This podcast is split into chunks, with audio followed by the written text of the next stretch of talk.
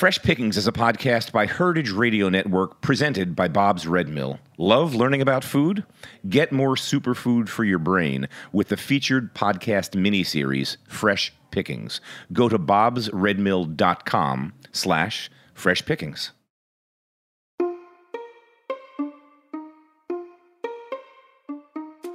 Farro is an ancient grain with an impressive pedigree, clouded by tenuous designations and contradictory classifications.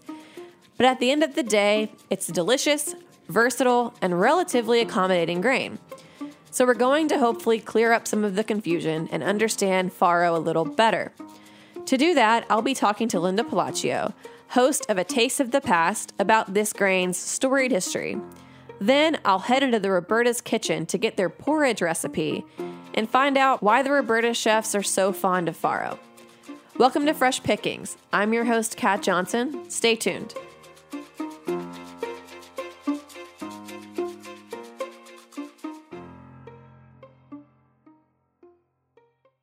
You may know that farro is one of the so called ancient grains, along with quinoa, buckwheat, chia, and more.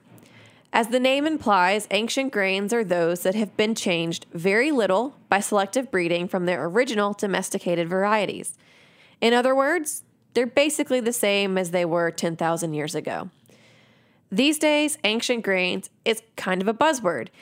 You'll see it in newspapers' food sections, on Cheerios boxes, even Papa John's gluten free crust is claiming ancient grains as ingredients. But obviously, they're not new and in the past, they were better known as heritage grains. Here at Heritage Radio Network, that word holds a lot of meaning for us. So, to talk about what heritage actually means, I went to Patrick Martins, who founded Heritage Foods USA and Heritage Radio Network. Patrick, can you tell us exactly what heritage means when we're talking about food? Well, on the most basic level, Kat, a heritage breed is one that's been unchanged by selective breeding or genetic modification. I founded Heritage Foods USA to create a market for heritage breeds of turkey, pork, beef, and chicken. Farmers who grow these breeds can't rely on commodity markets because the animals take time to grow. They just aren't suitable for factory farming, and that's a good thing. Heritage genetics preserve biodiversity, and ours are raised without antibiotics using traditional farming methods. Plus, they taste a hell of a lot better. I will vouch for that. So does the same concept apply to heritage grains? Totally. In the same way that heritage breeds haven't been changed to suit factory farming, these heritage grains haven't been modified either. These older strains of wheat and grains are gaining more and more attention because they taste better, they're better for the world.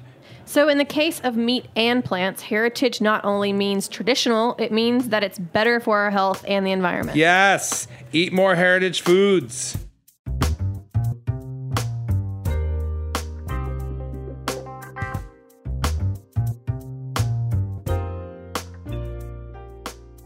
When we're talking about ancient grains, farro is about as ancient as they get.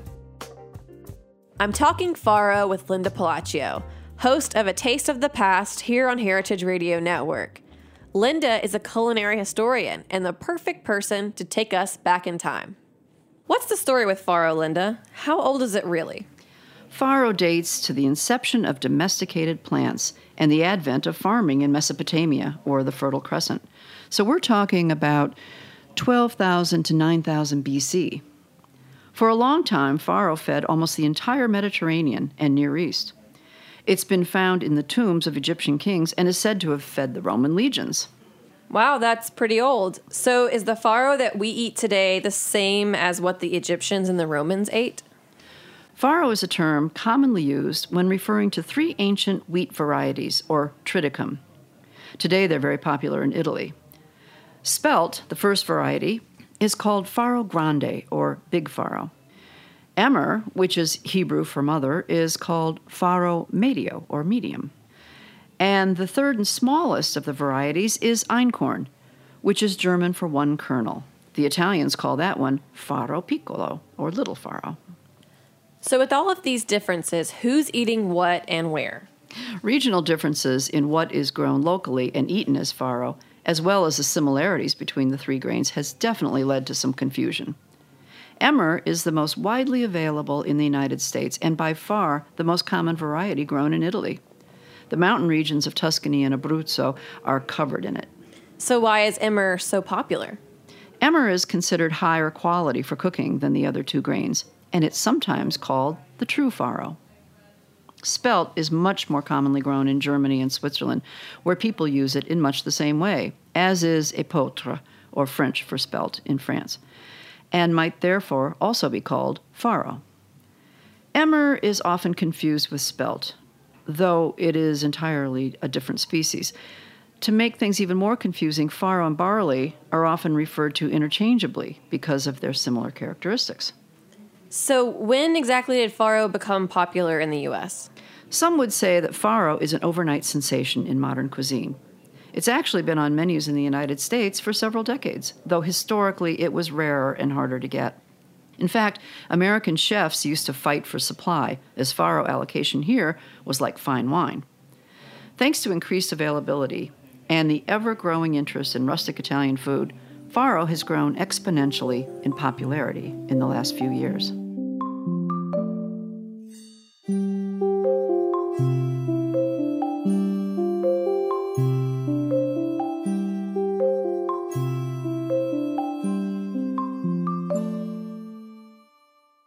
Whenever I look out of the Heritage Radio Network studio, I look right into the Roberta's dining room.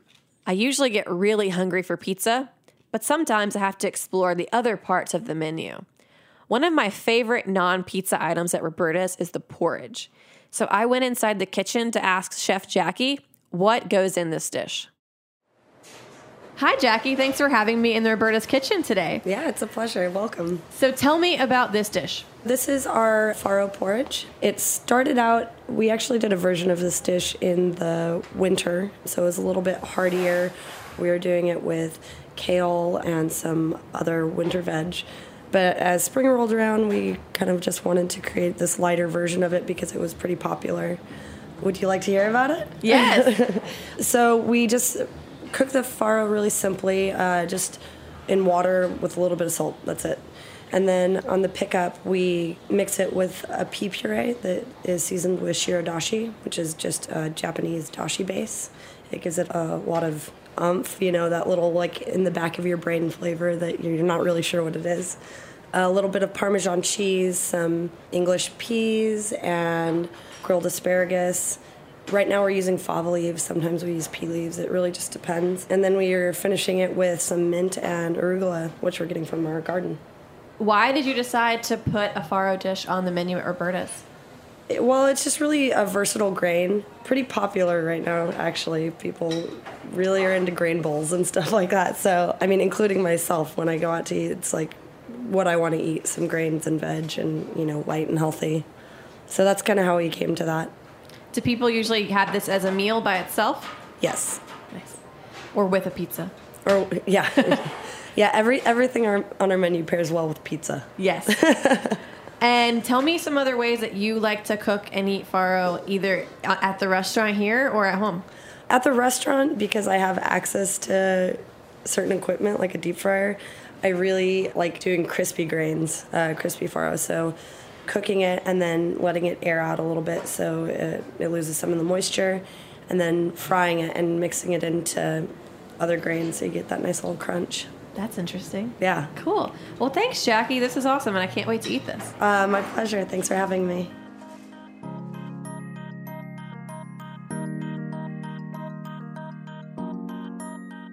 Thanks to Chef Jackie of Roberta's for sharing tips for using farro. You can find the recipe for Roberta's porridge at bobsredmill.com slash fresh pickings. Be on the lookout for the next episode of Fresh Pickings.